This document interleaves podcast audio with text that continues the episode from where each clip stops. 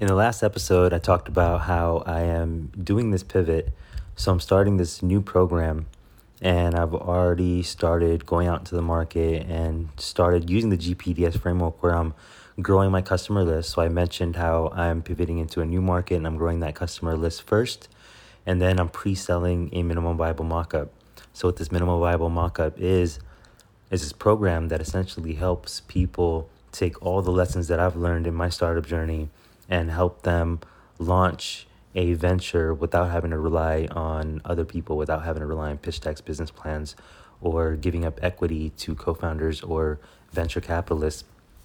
So now I ran into a hurdle, and the reason that I'm mentioning this is because I shared this story with my father, and my father, again, for those of you that know my story, is very risk averse. So any kind of thing that seemingly affects stability, he's learned to be risk averse. Let's just say that, because I think when he was much younger, he definitely took risks. I mean, he, after all, left a country and moved into a totally different country with a family without knowing anyone in this new country, without having a social support network or anything. So that's definitely risky. But once he got here, he got to America, he realized that he can't take as many risks, because taking risks at this point means you can't feed your family.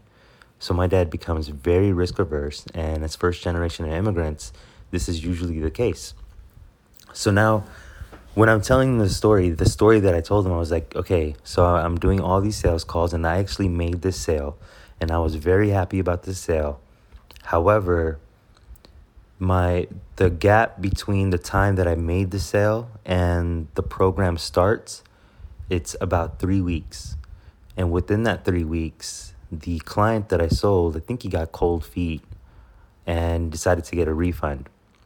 And so I shared the story with my father, and my father was like, oh my God, like, you know, what are you going to do? And he started freaking out, and he's like, what if this business doesn't work? What if this business that you're doing doesn't work? And basically he's like trying to convince me to cut my losses, right? However, that's not the way that I'm thinking about it at all. The way that I'm looking at it is, this was a new data point that I picked up, where I sold this client. So I've already validated my product. I know my product is validated. There's people that are willing to part with their money for it. However, there's this gap from when they bought the product to when they asked for the refund. Now, my immediate thinking process is, what can I do to show value within that gap period so where they don't ask for a refund? And now, like, I'm brainstorming and I'm thinking about different touch points that I probably need to make them get excited for this program that's coming up. Because if they get excited, then they're not going to want a refund, right? They're like looking forward to this program. And I didn't do that. But based on this experience, this is what I picked up on. I picked up on a new area that I can fix. So now I'm back at the drawing board trying to figure out how I can make this experience so great that they are excited for their new future that they are about to unfold in with their startup journey in my accelerator. And, you know, it has been a learning experience for me to fix it with the next person. And then with the next person, there's going to be issues that I run into there. But these are just all data points for me to keep improving my experience and keep serving my community better. So it's interesting that my father, he was freaking out and he was thinking about cutting his losses. And it made me wonder how many people think like that, where when the going gets tough, instead of actually seeing it as an opportunity to fix something, they see it as something negative and a reason to quit.